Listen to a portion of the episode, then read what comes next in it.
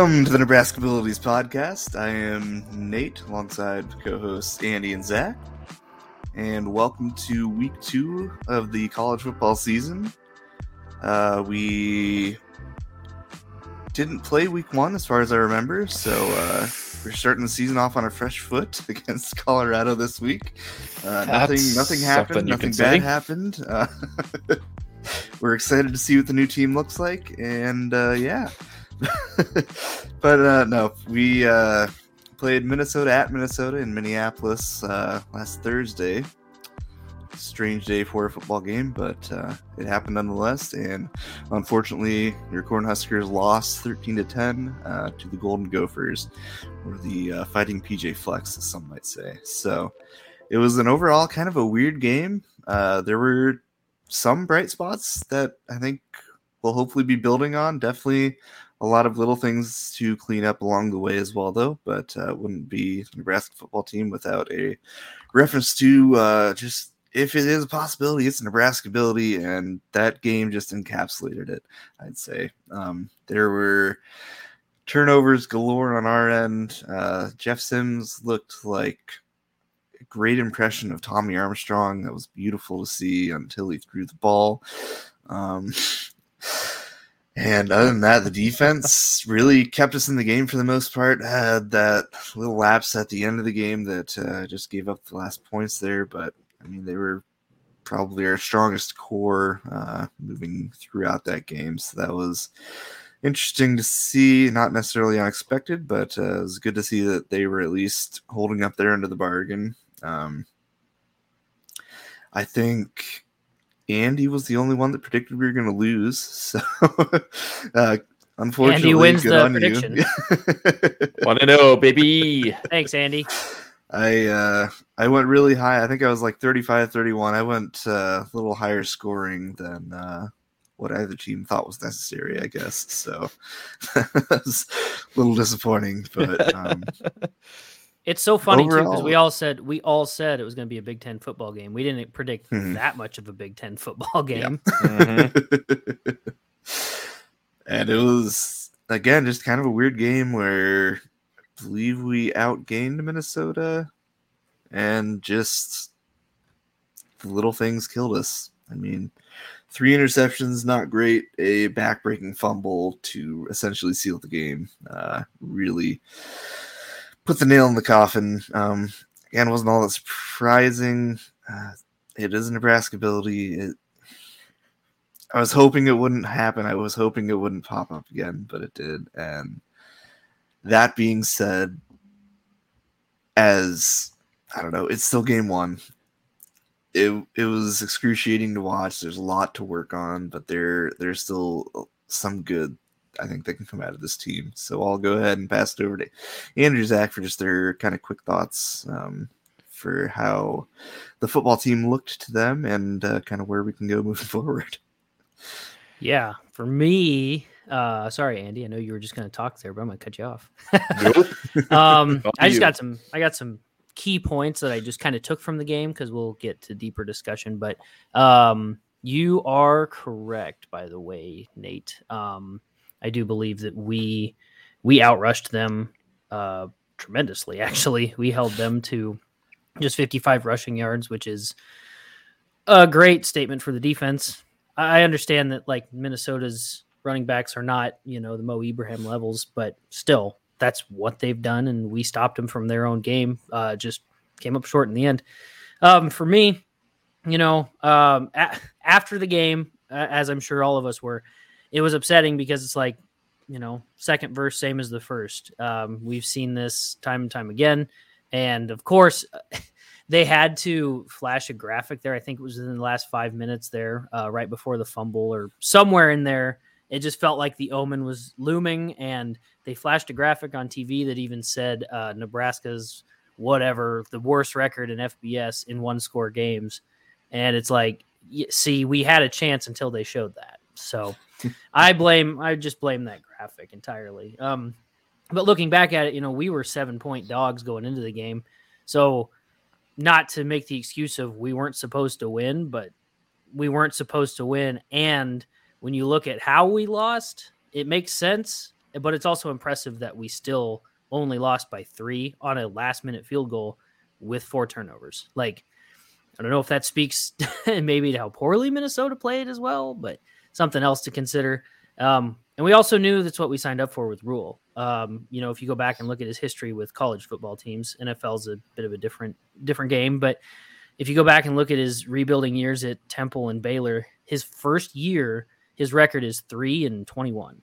Uh, so many people that know math better than I do would say that's not great, um, not a good percentage. But we knew that going in. Like we don't, we, you know, I still don't necessarily think we're going to have a one in 10, one in 11 season or anything like that. But, you know, we kind of knew that this year might be a toss up of either really bad or really good. Um, or, you know, we, we didn't, we didn't know exactly at all what to expect, but, um, and then Nate, you said it too, is that there's a lot, I think there's a lot to like from what we saw. The problem is you have to go back and watch it because on the surface, it didn't look good, but 200, almost 200 rushing yards, um, specifically from our team. That's not bad. Um, you know, we'll get further into that too, but we did okay. Offense does look a little weary, but our defense definitely balled out. Um, I think the big thing I took away for the two big things I took away were the defense playing well, but even if there was, there weren't, I didn't see too many missed tackles. There were some, but what I really like to see there was even though on the missed tackles, um, we had guys swarming the ball. So yeah, there might have been a missed tackle, but it wasn't like they gained too many yards after that for the most part. And then uh, the other thing for me is special teams. A team that last year was god awful, uh, definitely took a step this year and looks a heck of a lot better. Now, small sample size, just game one, but still, um, those are my quick thoughts. Andy, what you got? So, we definitely would have done this either immediately after the game or like Saturday, Sunday. My obviously angry head would have prevailed more than the calming uh, thoughts that I have had since then to look back on it and reflect and everything. Um, it wasn't, but I always keep coming back to it wasn't, you know, that Nebraska lost. You know, a lot of people thought we would lose, you know, including me. And I think it's just more of what we've reiterated. It's like it's just how they lost, which was the part that probably hurt the worst. Um, you know, it's just always always go back to there's just a small glimmer of hope that Nebraska might be able to finally get over that hump. You know, even if it's a new coach and new players, that this fan base can actually have some sort of euphoria for once of just getting over that last, you know, those prone mistakes that we're always so used to making and go down on a winning drive and go win the game and walk out of Minneapolis with a win finally. Um, it's just it's it's that's what I just keep coming back to is it's just not that Nebraska lost, it's how they lost the game, which is the part that a lot of those mistakes that we talked about are very fixable, very correctable. Um, you know, just those two uh, false start penalties inside your own 10 yard line. You know, especially the one that was called at the goal line, which, you know, Gabe Ervin did score. And then the next play, you know, Jeff Sims throws an interception. So it's like it's that is something that's so preventable, so so correctable. Both those plays, you know, the false start and Jeff Sims, you know, just being able to go through his reads. Um, if you go back and watch that play, you know, he went for I think it was Billy Kemp, uh, who was the intended wide receiver, but you know, he overlooked Boerkircher, who was sitting right at the end zone line, uncovered, wide open. All he's got to do is catch the ball and he scores. You know, it's it's little things like that that you know what you hire coach Rhule to do is just fix those correct like correctable mistakes and fix those penalties fix those mental things that you know even if you get out of there with a field goal you go in 3-3 at half instead of down 0-3 after throwing a red zone interception um, and then yeah the other false start on the other end at the third quarter or fourth quarter um, you know kills a drive. You settle for a field goal at that point. But you know there's a chance you know easily you make that a 14 to 3 game you know or at minimum you know a 10 to 3 game going into half or going out of half type of thing. Um, but it's just it's things like that that that hurt. It's kind of like the big groin kick that we're always so used to as nebraska fans. And Uh, for once you're like this is a new era we can finally just get over this hump And I, you know, I was definitely on that train after Thursday's game and Friday into the weekend. Is like this, just the overreaction of this is, you know, the same old story. Like you said, Zach, this is, you know, this is how it's going to be. Like season's already over, sky's falling, so on and so forth. And then you sit back and you think about it, and you're like, this is game one of a brand new coach, a brand new system that we all knew this was going to be a tough year. Like we weren't, you know, a lot of us we all predicted a bowl game, but you know, we weren't expecting a nine and four season right out of the gate. If it did happen, it still can happen theoretically, but if it does, you know, we weren't expecting that right out of the gate. So that's also the part we have to fall back on and kind of, you know, talk ourselves into is this is going to take time.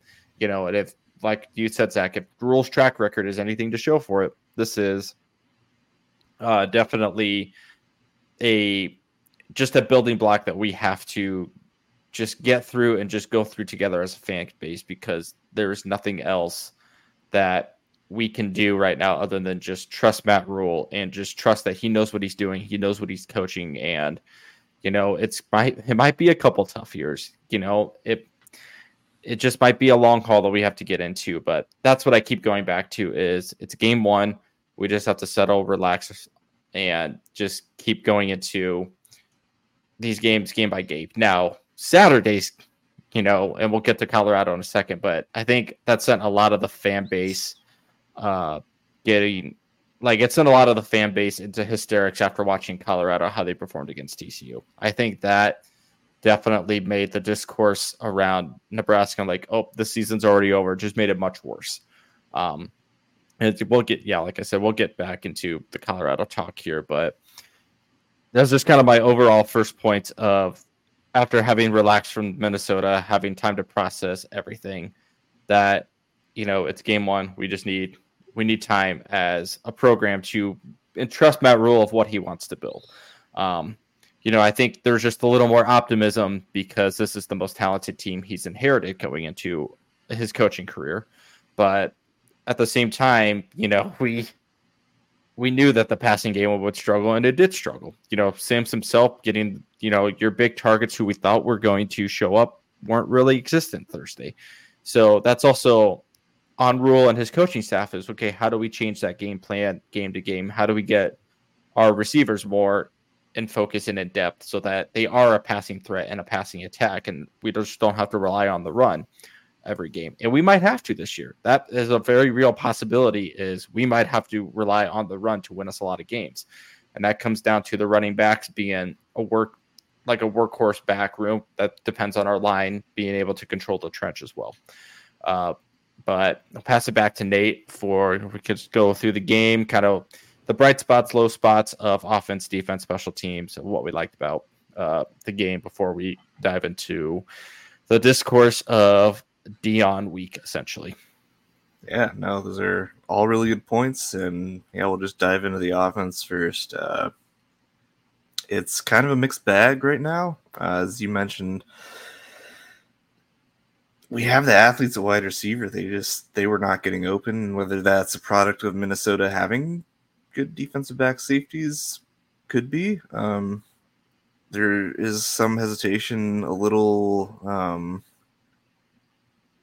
I guess, yeah, just hesitation that maybe our guys aren't the greatest, but also our wide receiver room is also getting pretty darn injured too. Um, I saw what Isaiah Garcia Castaneda uh, tore his ACL during the game, so he's out for the season, unfortunately. So uh, we are running on fumes, but uh, as always, just got a next man up there. So we'll we'll see who comes up. Maybe and it'll be uh, Heinrich Haarberg. Maybe it, it could be. That was a oh. I turned to everybody I was watching the game with, and I was like, "That is not a normal wide receiver number yeah. or tight end number that we have on the team. That is one of our quarterback numbers that is out there making the first down off a catch.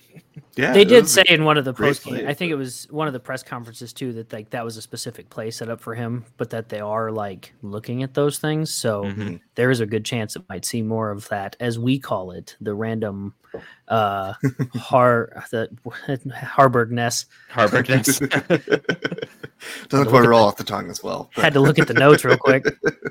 But but you're right, Nate, is you know, we we made a point last episode Rhule was going to trust the veteran guys going into that game first, and now you lose a veteran receiver essentially. So now we might be looking at Malachi Coleman and Jaylen Lloyd to step up and lead those positions. If we don't, you know, Bullock had the lone touchdown last game, yep. so he's probably going to have to be more involved. We're definitely going to have to get our tight ends more involved with Boerkircher and Fidone, who were, you know, Boerkircher was really the only one that was existent last game too. Yeah, and that was I believe I saw on Twitter there was an interaction between Fidone and I forget who it was, one of the media personalities, but oh yeah, uh, yeah, he's uh Fidone is confident in himself, so I will. It's still week one. I'll give him a little time. I mean, he mm-hmm. he's been I would love in line for the past two out. years, so I'm. We, we would all love to see him ball out. Yeah, it's just some time to rev his motor here. He was what one right. of our glass cannons that we yep. announced. yeah, so that's just that's always the thing too is you know is he going to stay healthy enough for him to be used well enough in this offense? And that's yep. the biggest question mark. It's going to be there all season. Mm-hmm. so potential's there for a lot of guys. I mean like i said it's going to be next man up. There's there's openings. I mean and hopefully having marcus washington i believe he was serving some academic suspension or something for the first half yes. of the game. So yes, he did um, announce that at the press conference.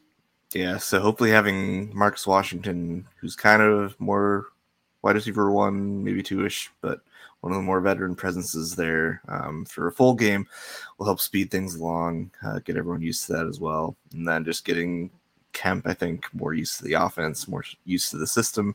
Uh, hopefully things get off to a better start there. Overall, the running game was interesting. Um, Jeff Sims, boy, does that boy got legs. um, I think he ran what what was 91 yards for uh Yep. Yeah, 91, 91. yards for Jeff Sims. Um everyone else, I mean Gabe Ervin had 55, everyone else was under 30 yards past that.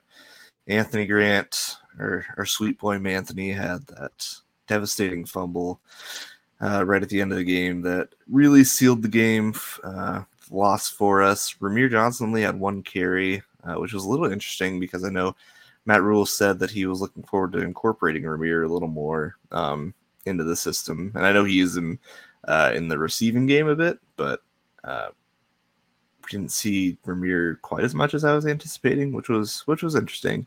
But Gabe Ervin, uh, I I would like to see him getting the ball more, especially um, going into this next game where Colorado's run defense is at least looks a little more susceptible. Um, but he looked like he could be the real deal if we can just get him going and give him the confidence to be that, you know, running back one. Anthony Grant, I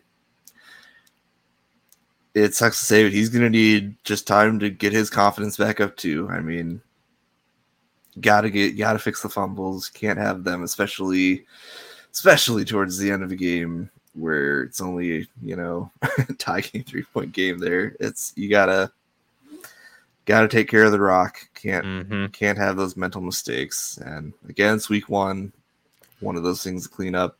But i know matt Rhule was talking about him having some issues with fumbling uh, in practice a week or two prior to that. So hopefully that is something what he's incredibly cognizant of moving forward and something they're working on in practice. Um, otherwise, the offensive line, as you mentioned, Andy, there were the false start penalties that really, really hurt us, but there were just times where the offensive line looked like they have the past few years where Minnesota was in the backfield just like that, couple seconds. And there were times where the offensive line actually looked like they were picking up blocks and, uh, you know, giving Jeff Sims a little bit of time. And so I don't know if that was, I would need to watch the game again to see if maybe that's I'm, I'm, thinking it was more bad reads, but if maybe if uh, he just didn't have time in the pocket to uh, go over his reads, but just inconsistent offensive line play. Hopefully, will get fixed. I know Matt Rhule was talking about uh, Raiola being a solid foundation for the offensive line group and um, being that presence that they needed, and hopefully he can bring that group a little more stability and just a little more I don't know gumption to protect their quarterback uh, moving into the rest of the season. Again, week one, I I will give some mulligans, but it'd be nice to see uh, a little better uh, offensive line play there. But that's kind of what I've got. Looking at the offense, I'll go ahead and pass it over to Zach for uh, any of your thoughts. Don't really have much else, I guess. Um, I mean, you kind of hit on the key points. Uh, obviously, something else to bring up, not to be like, oh, the refs have it out for us. That's not what I'm saying. But we had what should have been a score um, by Gabe, and it was mm-hmm. overturned, which then led to that whole sequence was just the most confusing thing I think I've seen in college football in the past five years, outside of the whole disconcerting penalties or whatever that thing is. I can't I can't even remember the name of that because that's oh a, that's disconcerting signals. Flashback there you go. for everybody. Signals.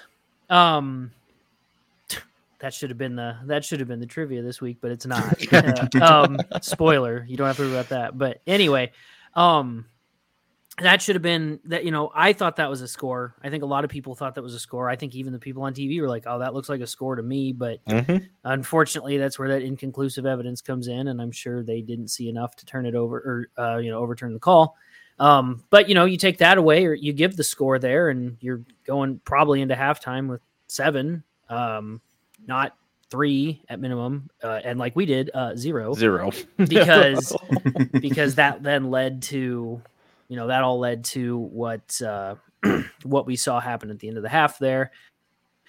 Um, you know, and again, I I did see some good things though. Um, well, you know, touching on the offensive line, ironically, um, it was mentioned by I think Satterfield today that uh, they they went back and they watched the tape and they said even that um, a couple of the the ones that they discussed, um, you know, where they talked about people missing assignments and whatever, um, miscommunication is what it was tacked down to. And to me, I think some of these offensive line struggles and some of these offensive struggles are about to be expected. Um, not not necessarily that we should just be like, oh well, that's you know that's why our offense can't do anything because we're just we're all new. Like we're not the only ones under that scenario either.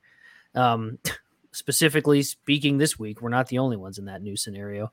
Um, but I think a lot of it is explainable and definitely fixable. Um, the penalties definitely is something that needs cleaned up. Mm-hmm. Um, but I did, I saw a lot that I, not a lot, but I saw some that I did like. Um, I think Jeff Sims could be a good quarterback if he doesn't sight in his read every time. Uh, seems mm-hmm. like he was giving that away. Um, and I, I, know I don't know anything about playing quarterback, so I'm not going to sit here and critique too much because I don't know what that's like. But I do know that you're not supposed to do that. But if it's because he can't, you know, get through his reads because of the offensive line, then obviously that needs to be corrected. And um, but again, our running game I think was very solid. I think that's going to be key going mm-hmm. forward. Um, outside of the costly fumble. Um, but really, I mean, offensive or the offensive side of the ball was definitely our weakest side of the ball. I don't think anybody's going to argue that, but I think they do have a good foundation, and I mm-hmm. do think that the things that were there is is something that can win. You know, help the team get the team to a win. It just they got to clean up a lot. Of, I think a lot of it just comes down to mental mistakes. Mm-hmm. Um, and I mean that's the game of football. Like you can't you can't have four turnovers you can't have four turnovers and expect to win the game. And the fact I said this before, but the fact that we were even as close as we did, I don't call it, you know, I'm not going for the moral victory, but you know, I I was more impressed that we were still able to keep the composure good enough where in previous years Minnesota probably would have scored twice in the fourth quarter, mm-hmm. you know, based on how we were before. So that's really my overall thoughts. Um, yeah, I'll pass it over to Andy.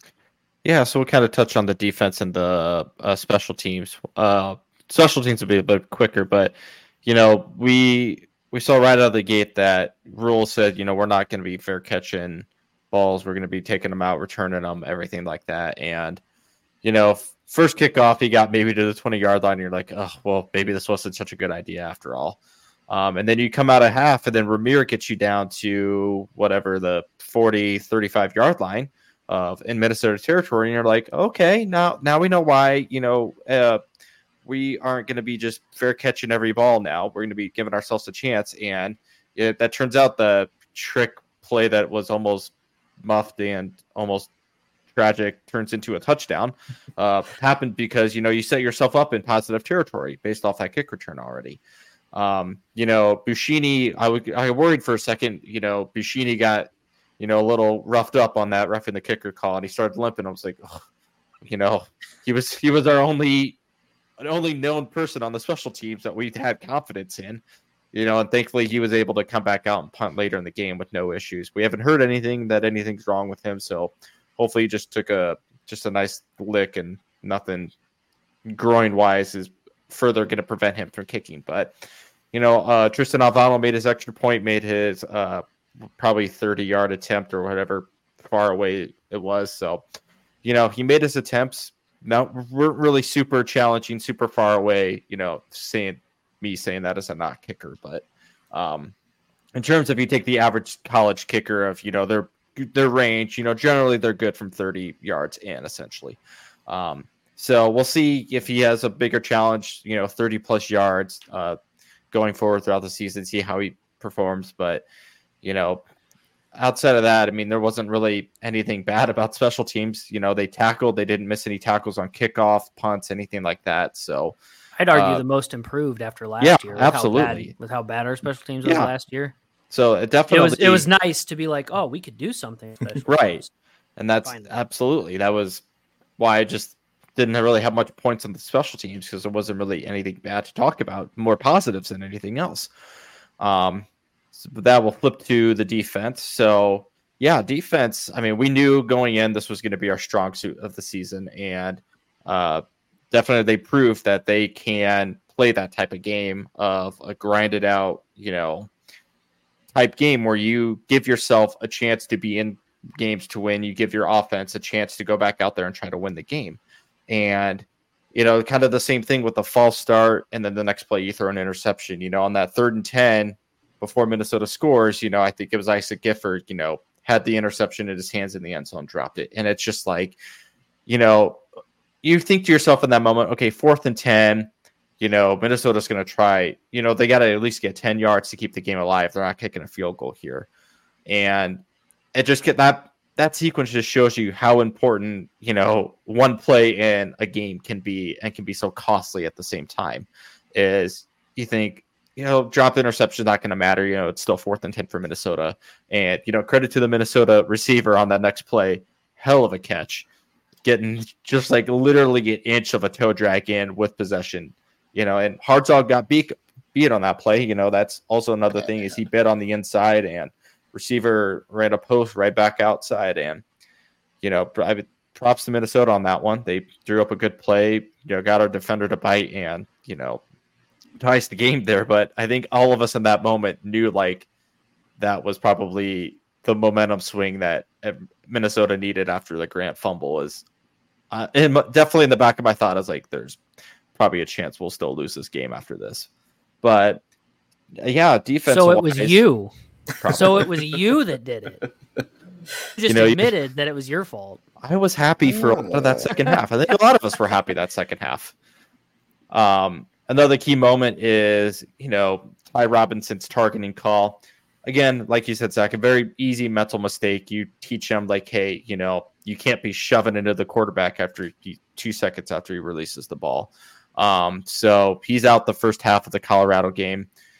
It could be very important, could not be very important. Like I don't know what what we're going to go into that game if we're going to need Ty Robinson the first half. Uh, Rhule already made it clear he's probably going to play every single snap of the second half. So um, once he gets back there, but you know, just another simple mental mistake that you can't have in that moment. Um, you give that's a free 15 yards to Minnesota.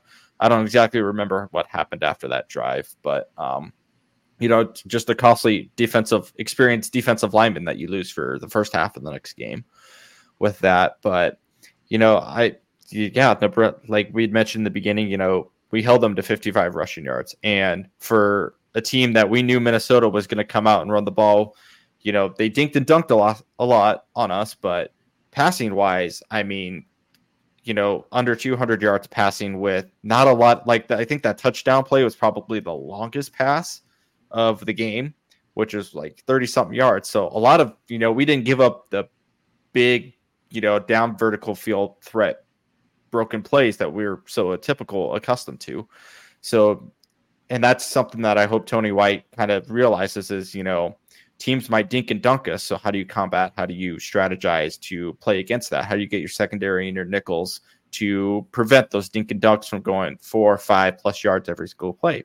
And if we looked at what Colorado did this weekend against TCU, um, a lot of their passes were dink and dunk plays as well out of the backfield, especially with Dylan Edwards.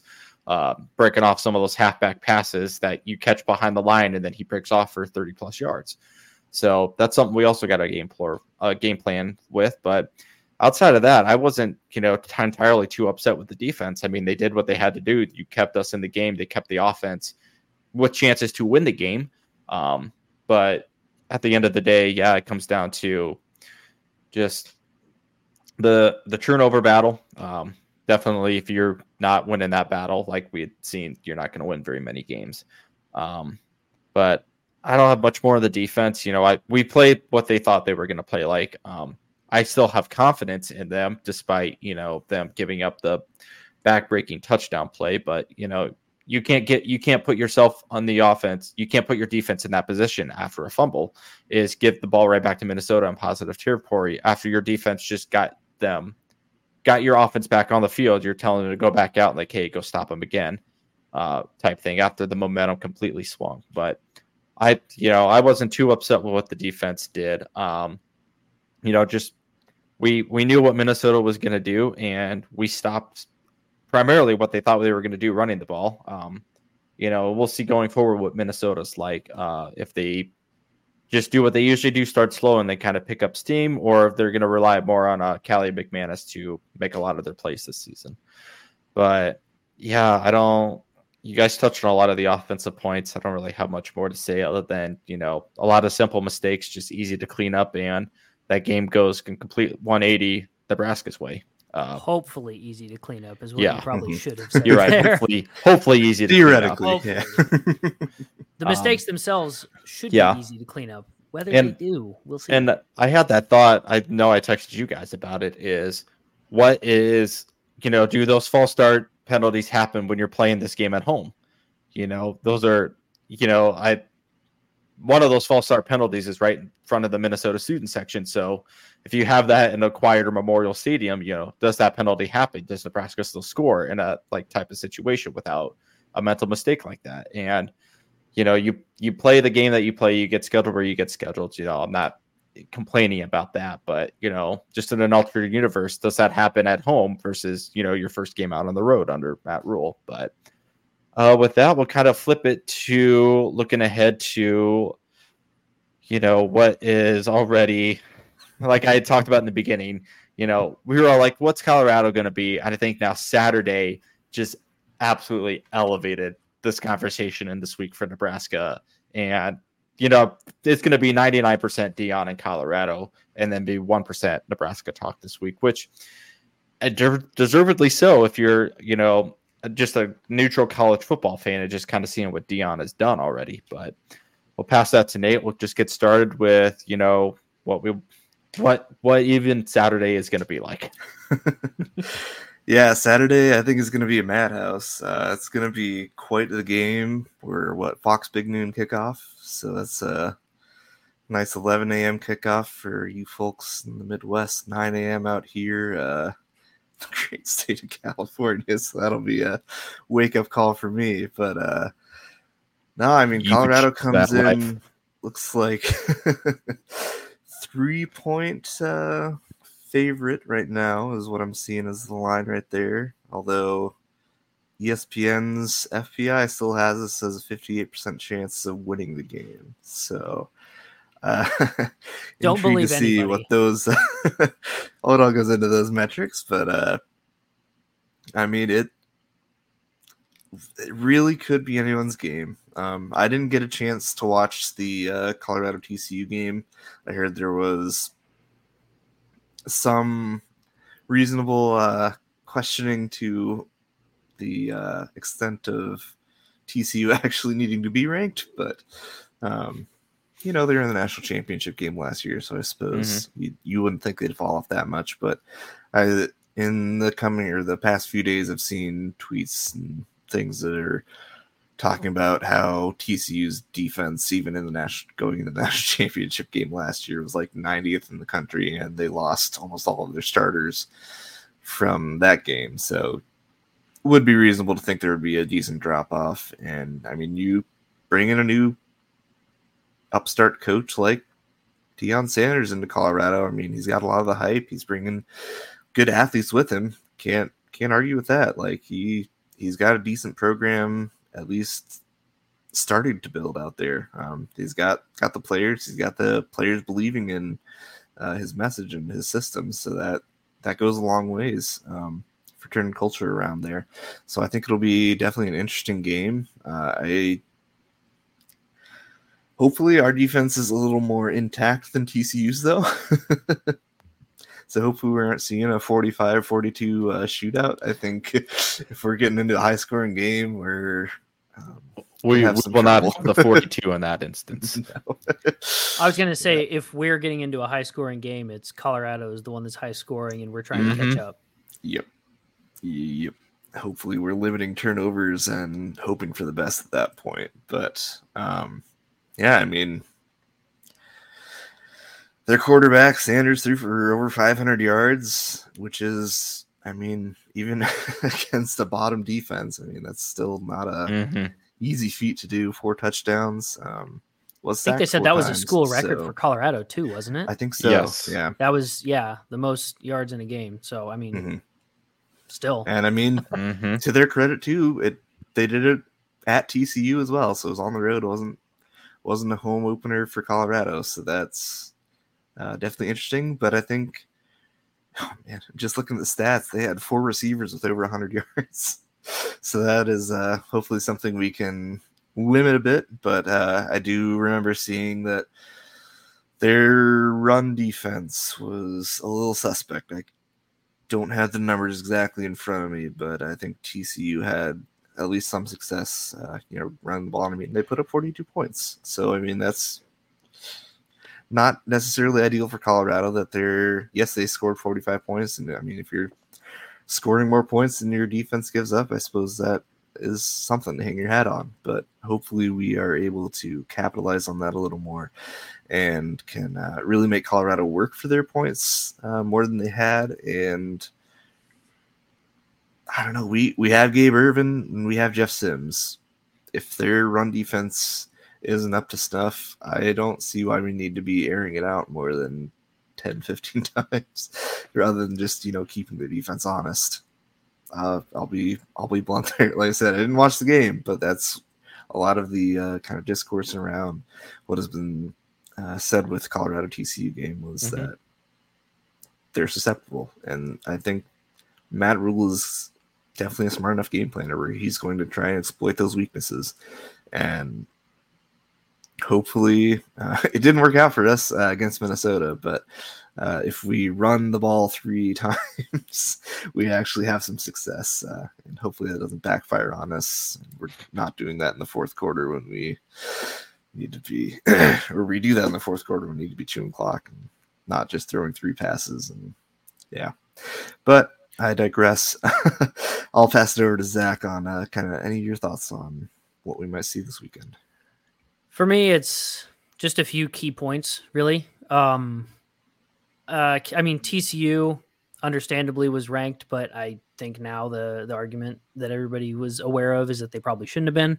Um, if you go back and look at the team they had last year, you know, they lost a lot of seniors this mm-hmm. last year. So, um, whole new team there, not whole new team, but quite a sizable chunk of a new team and all of that fun stuff. But so the the big keys for me from from watching because I did get Andy and I did watch the Colorado TCU game and we're talking back and forth during the whole thing. Mm-hmm. Um, the big key takeaways that I took from it are and I'm not an offensive guru by any means. So, you know, if I was, I wouldn't be here, you know, waiting for that sponsorship to kick in so we can, you know, right off into the sunset as a podcaster. But um, for me, it's it's the keep it simple method. You know, the kiss rule or whatever. The keep it simple, stupid. There were times where TCU would break off and do, you know, five six runs in their series, and they were gaining just fine. And I understand, you know, passing every now and then to make sure that the offense doesn't or the defense doesn't just start, you know, closing in on you. But like if it's working and you're able to keep running the ball, mm-hmm. why change it? And we even had that on offense, you know, last week when when they uh came out after we stopped Minnesota and we ran three pass plays in a row. It's like mm-hmm. why? And again, I'm not an offensive genius. Maybe I missed something, but to me, I'm like, we were running well last week. Why not just keep doing it at least for one play, like the mm-hmm. like the first down play, which almost was a, was a, a, caught ball. You know, I was like, fine, but like, you mm-hmm. know, to me, it's like, well, run the ball to give yourself an easier chance on third down. But again, that's why I play NCAA on Xbox and don't actually do the thing. so, um, so uh, keep it simple because I think a lot of times, you know, teams tend to overthink these things, but that also goes for the players. I think um, a key for me is that Colorado is not like is not Georgia. We're not going to play Georgia next week. Mm-hmm. Um, or sorry, this weekend. We're not going to play Georgia. So it's like we're not, you know, we're not David taking on Goliath. We are in a way, but not in the same way that a lot of other teams are. And so Colorado is beatable. There was a lot that I saw from the TCU game that yeah, they played well, but they didn't play the greatest game I've ever seen either. And I think a lot of people that are like, "Oh, Colorado's going to kill us." I I don't think so. I don't necessarily know if Nebraska will win, but I think Nebraska has the pieces to at least keep it, you know, manageable. And I think that's the key there for me is, you know, make your defense or sorry, make the defense for Nebraska you know, keep what they, they did. What they did worked. You know, they didn't. To me, they didn't lose the game last this last week. So you keep doing what you're doing, but also you know try to create more pressure because a lot of the times you could see that Sanders he played well. I'm not taking away from that, but if you got pressure on him, he sometimes would shut down. He'd um, kind of tuck uh, tuck tuck himself in and take the sack when he should have probably just thrown it away, and he had chances to throw it away.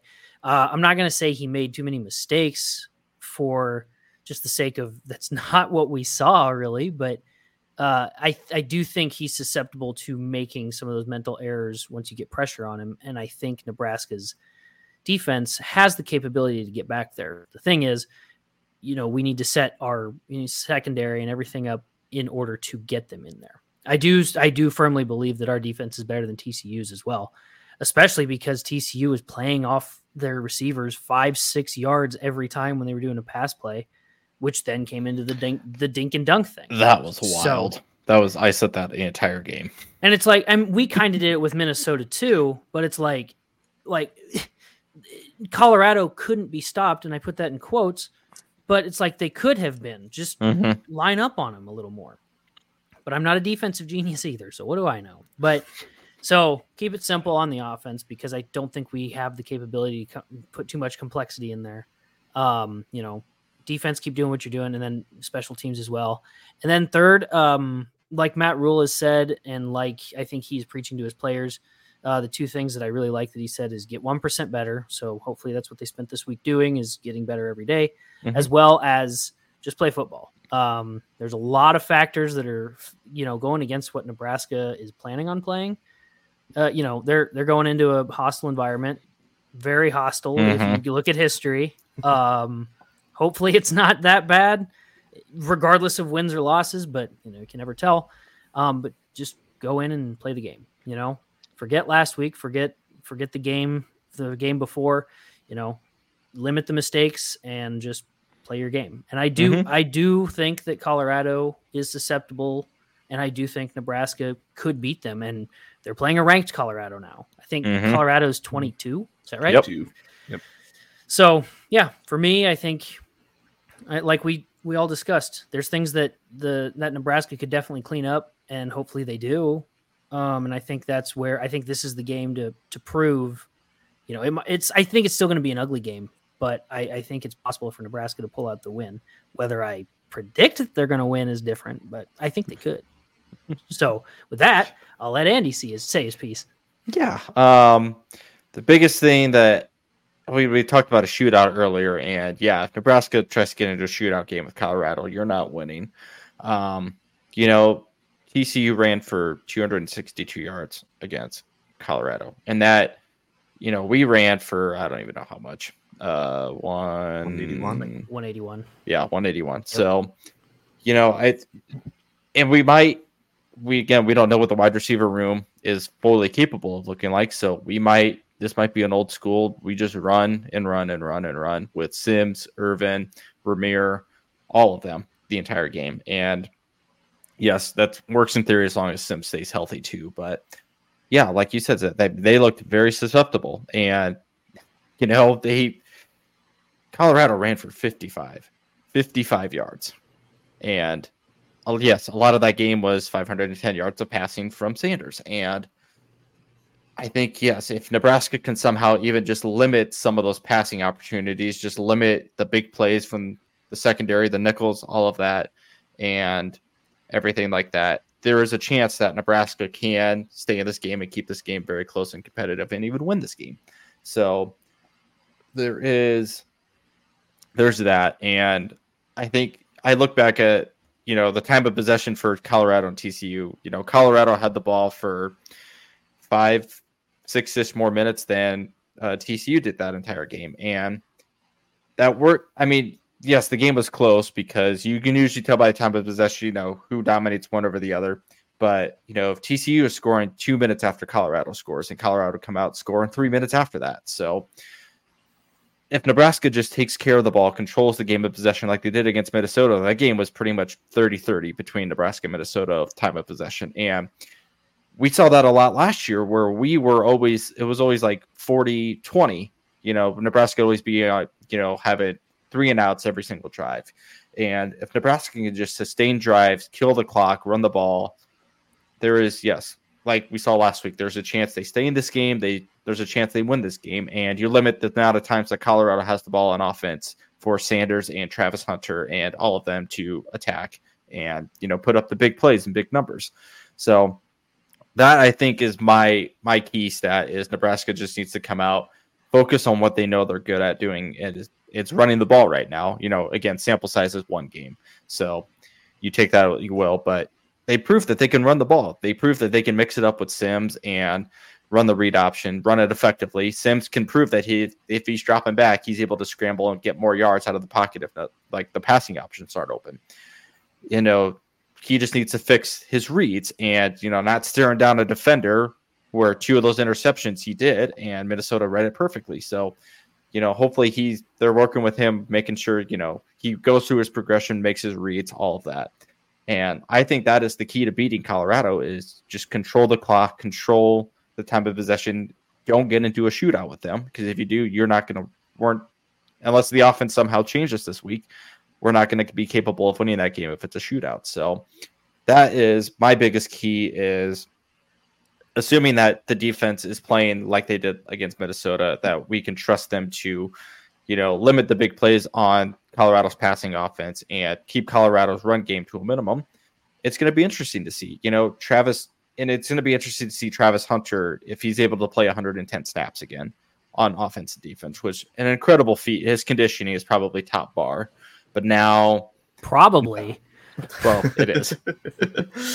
but now you're playing 10 a.m. local time and that altitude in Colorado. You know, is he able to sustain again 110 snaps that early with that altitude playing a factor? Because it does play a factor, and you know it'll probably play a factor against us too. You know, it's not saying it's you know only going to affect Colorado, but it's it's something to keep in mind. Is can is he able to do that again, or you know does Coach Prime realize that and like, all right, I need you more on offense versus defense, or vice versa? So that's going to be another interesting aspect to see is can Colorado keep that up and you know whose line it's going to come down to the lines is it going to be you know whose offensive defensive lines are going to be better against the other team and you know uh, Colorado's offensive line look really good. Obviously, their defensive line did not terms of rushing the ball. They gave up 262 yards.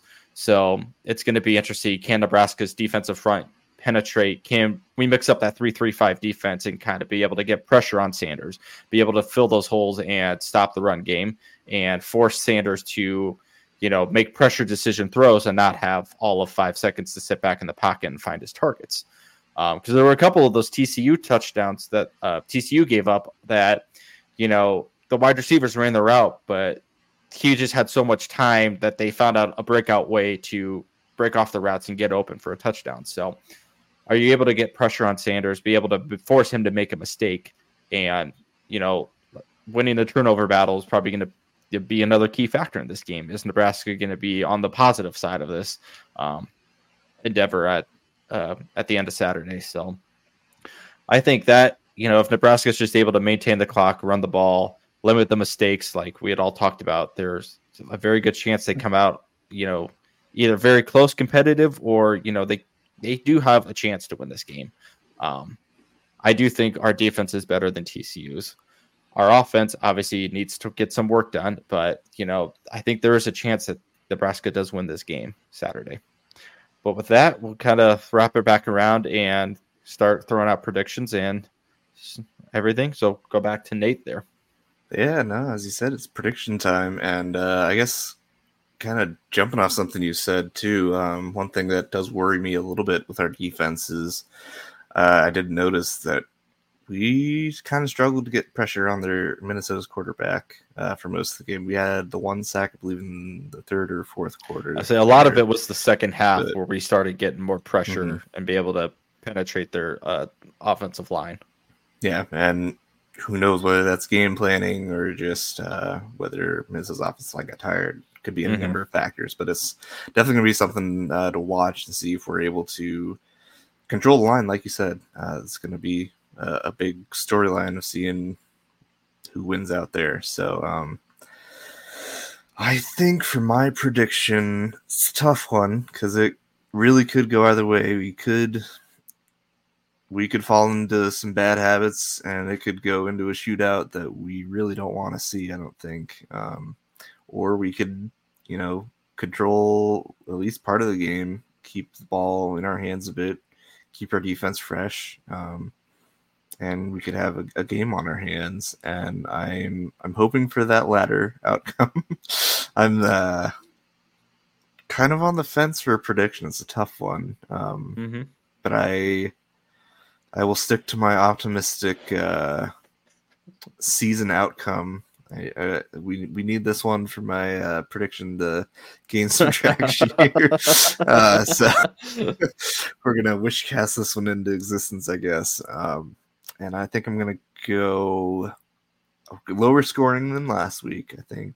Um, I think defense holds, and we come out of Boulder with a 21-17 victory. Okay. Okay. I guess, uh, yeah, it's like you said, it's tough. Um, very tough because I know I just said, oh, I saw a lot of things that I really liked and all of that, you know, positivity, but I'm going to be honest. I think, I think Nebraska is going to play a really, really good game. Mm-hmm. I I don't know if I can say that they're going to win, but I think I'll I think I'll stick to an optimistic take because something else I just remembered that we talked about during the game was the clock rules now um, seem to make those games go a lot quicker unless you have Big 12 defense playing Big 12 defense and then they score 84 touchdowns in a game, so it's you know constantly back and forth. Um, I don't think Nebraska is going to play that. Um, I do think our defense will get stops. Uh, so, yeah, I'm with Nate. Not as high scoring, but I do think Colorado just might edge us out just a little bit. And unfortunately, I'm going to have to say 27 24 for Colorado. Um, I, I just, I, I think, uh, I think Colorado, and again, I'd love to be proven wrong. I would love to be wrong.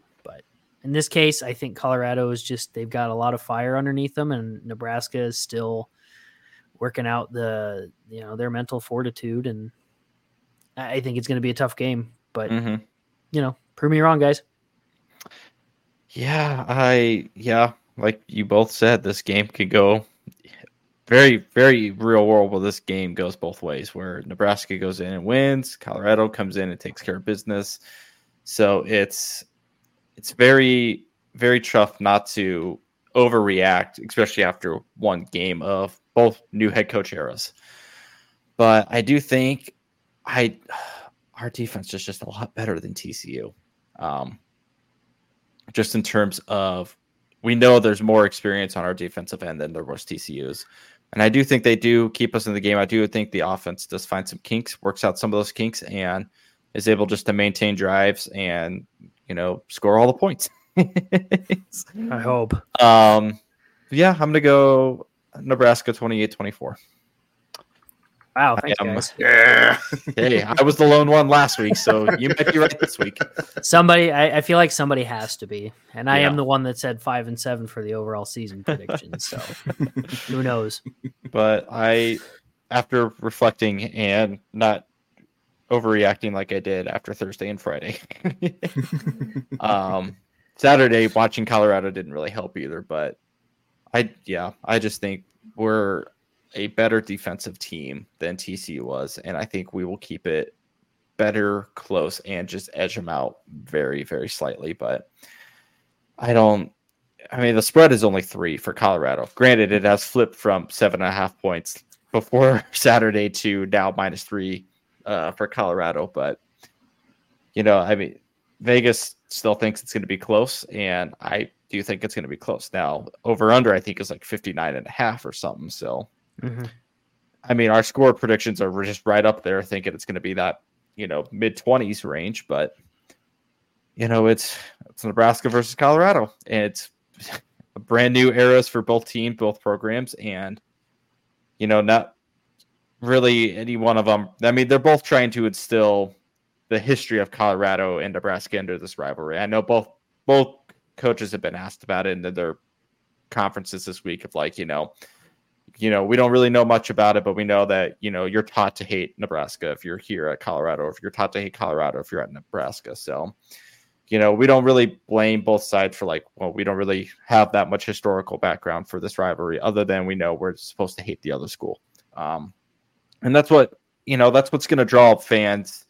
You know, most of people are going to draw in to see Colorado and Deion and everything. But, you know, it's a, just, it's another opportunity for Nebraska to be on the big national stage. Um, you know, big noon kickoff. You'll have your, your favorite announcers of Gus Johnson and Joel Klatt there on the call.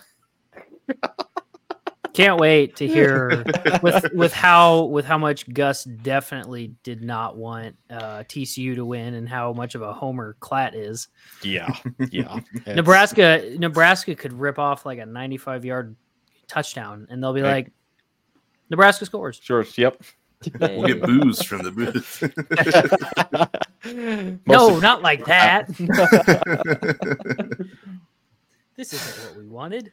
but I mean, yeah, it's just you know, as much as us as a fan base probably wanted Northern Illinois and Louisiana Tech to start off the season, Rhule has to be looking at this as like this is such a great opportunity for him, his team, the program, the players to be put back to back national primetime games right out of the gate uh, against you know two very good opponents right out of the gate, and so.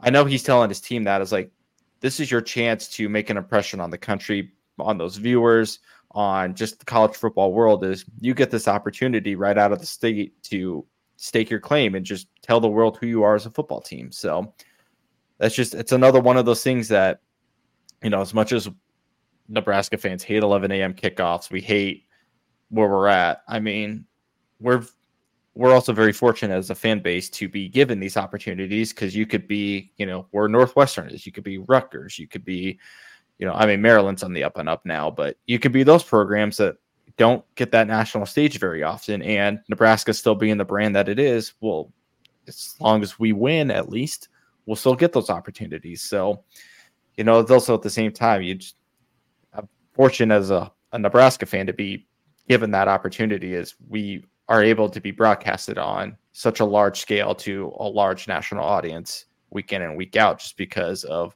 what Nebraska has done and what Nebraska as a brand still is to the college football world and what it's trying to get back to. But with that, yeah, we'll just kind of wrap it up here, and throw it back to Nate, and then we have an award to give out. Yeah, no, it's definitely it's exciting. We'll see what the weekend brings, but uh, we have uh, you know trivia coming up. We have our big uh, Nebraskabilities announcement coming up here soon as well. But everyone's favorite segment. I don't know if you need a drum roll, but Fire into the Sun Award. you know, it, has been a long off season. I know you've all been waiting for this. I know we've been waiting. I personally, I, I will speak for you. I personally been waiting for this moment. This is why uh, I do the while. podcast specifically for this this like minute long segment. just this. Everything else is just gravy. Uh, but I I think we uh, are pretty well agreed on as a pretty well consensus uh, person we need to fire into the sun this week. Unfortunately, he is uh, was a golden boy for us for the past year. Um, he has a chance to redeem himself. Um, it like I've said many times, uh, this podcast it's still week one. A lot of a lot of kinks to work out, a lot of uh, kind of momentum to move upwards with. But Anthony Grant, unfortunately, mm-hmm. yep, you are the chosen one this week. You could make maybe an argument if you wanted to. And I don't want to do this on week one, after week one, but you could make the argument that either Matt Rhule or Satterfield is the one that needs to do it because if he had fumbling issues, why was he getting the ball that late? Mm-hmm. mm-hmm. But at the end of the day, the idea is that the players play the game and the coach is coach. So mm-hmm. unfortunately, Grant, who was playing okay, fumbled the ball when he shouldn't have. And I would like to point out just because we're firing them into the sun does not mean that we don't support them. It's just unfortunately that's just unfortunately that's you know somebody has to be fired into the sun and unfortunately yep. has to be Anthony this week. So last year it was a lot of the offensive line. yeah, at that point we could we, we we basically knew going into the game what was going to happen. but I mean, hey, you know they'll they'll get it figured out. Yeah, no, like I said, it game one. It's a long season ahead, so hopefully, you know, maybe with any luck, we won't have anyone to fire into the sun by the end of the year. That maybe, maybe that's the goal. It's the dream, isn't it? For the award to die because we're doing so well. We're firing uh, Jeff Sims into the sun for scoring too many touchdowns. yeah, I was gonna say if this doesn't sportsman like enough. If we if we start playing well, you know what do we? I mean, I still feel like we'll just have to be like, uh, we had a pretty bad play, like right there. We'll yeah, we'll have to be really picky about it. I I oh, it's only I an eight yard run. Uh, we're averaging at least twelve. I hope I hope we can do it, but we'll have to see.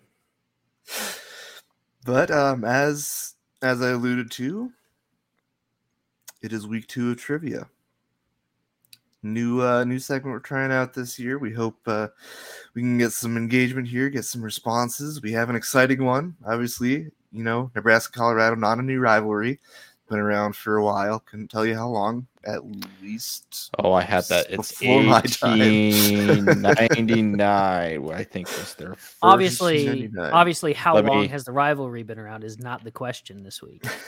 no, just their first matchup was no eighteen ninety eight when Nebraska won 23 to 10. Okay.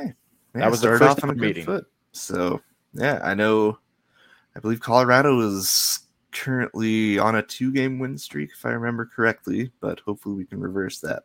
But that being said, our uh, trivia questions for this week. The initial question is What is the all time series record between Nebraska and Colorado? And if you're into bonuses, which uh, we, we love to do, you get a special gold star somewhere for that. Yeah. Uh, what is the largest margin of victory uh, in that game? And what year did that occur? So we're looking for the all time series record between Nebraska and Colorado, as well as the largest margin of victory in a game between Nebraska and Colorado. So we we hope to get uh, plenty of responses there. We look forward to seeing your uh, your guesses. And uh, yeah, Zach, looks like you have something to say. I do. I vowed last week that I'd make a better system but um, the good news is, is that because I did not plan ahead when doing this, um, we didn't unfortunately didn't get any um, responses last week. So I'll we'll keep that one up so that way you can answer it too, uh, which is still uh, where did Matt Rhule play? Uh, for what Big Ten, what Big Ten team did he play for? And then what position and what year was the bonus?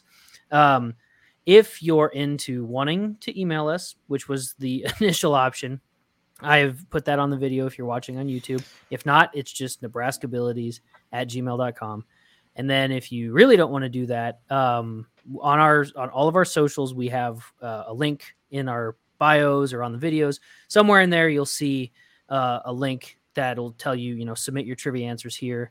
Um, and then it'll take you to a form done via Google that takes all the answers. Um, and it does not collect your email. We don't take, we're not taking anybody's email, but you do need to put your name in there. Um, so that way we just know who to credit. Um, you can put joke names in there if you want. Unfortunately, we aren't going to know who you are because we don't have your email. So, you know, just get, think about that as you're going into it. But um, hopefully, it should be easier now. You know, if you're listening to this on your phone, should be able to click and go through it. Takes, I think there's a total of three questions just required for answer, which is the two, the question itself, the bonus, and then your name, so that we know who to credit. But mm-hmm. it should be a heck of a lot easier. And um, if you you can get a hold of one of us if you also want to answer that too. So you have more options now to complete the trivia if that was holding you back before. Alrighty, well, thank you, Zach, for setting that up. And yeah, we like I said, we look forward to uh, hearing all of your responses, seeing uh, kind of what your guesses are for uh, Matt Rhule's uh, storied playing career, as well as the rivalry, the historic rivalry between Nebraska and Colorado. So we look forward to that. And I believe now it is time for the announcement of all announcements that, and uh, that everyone has been waiting for. I hope, at least. Um, I don't know if I don't know if that was a cue for me to announce it, but I suppose that, I can uh, since you. Really oh, look at that! Tom Osborne just texted me. He's ready for the announcement. um, I mean, I I figure since I'm the tech guy, I can. You sure are. I finally got it figured out. So what what we finally got figured out is that um, what we and a lot of people have asked me this when we started doing this last year is um, when are we going to do like a live stream during a game? And so we finally got it figured out, and we're going to do that this year uh, in October uh, for the Northwestern game, uh, the 21st of October. Um, hopefully, it's a good one. Is it? The, yeah, yeah, I believe you. Sure. I thought it was the 21st. if not, Let's... it's whenever the Northwestern game is, and we'll, well, obviously we'll be discussing this more as we get closer. But you're um, right. It is the 21st. We're good. We're good. We're gonna finally, we're gonna finally do a live stream during the game. I know we tr- we tested it uh, after the spring game, and that seemed to go okay. Um, mm-hmm. So this year, this I think is going to take place on Facebook. So a lot of people, if you don't have a Facebook account, um, it's probably not an all bad thing at this point in life. But um, if you want to interact with us during that, uh, you can have uh, you can do that on Facebook uh, rather than YouTube, which is where it was last time. But a live stream. So unfortunately, we won't it's illegal to actually stream the game on your stream. So it'll just be us talking during what? the game, pretty much like this. Um, no, except I'll except I'll probably be facing that way since my TV's there. But um, yeah, so hopefully, if you're interested in joining us, um, we'll we'll be doing that, and then we might have some surprises throughout the the game while we play. Um, you know, while we watch it, but that part we still need to discuss and but hopefully you're looking forward to a live stream of Nebraskabilities during the game. I know I am. Yeah, yeah, yeah, yeah, yeah. I'll, I'll, I'll agree. Sure. it's gonna be a, gonna be a lot of silence, probably, or a lot of Either cheering. That or if it's, yeah. I hope. I hope. I mean, not to dog, not to dog too much on Northwestern, but man, I hope we can. They had a they had a rough off season. So, yeah, they did. I think, I think that's it. I think we're I think we're done with all the new stuff. Mm-hmm. Yeah, I think that's that's all the announcements. Uh, we got our predictions in. Colorado's gonna lose. Like it's it's gonna yes. be a great weekend to be a Husker. Like ah, looking forward to it. But uh, Unfortunately, I like all things. It's a possibility. It's Nebraskabilities. So stay tuned this weekend for the big game against the Colorado Buffaloes.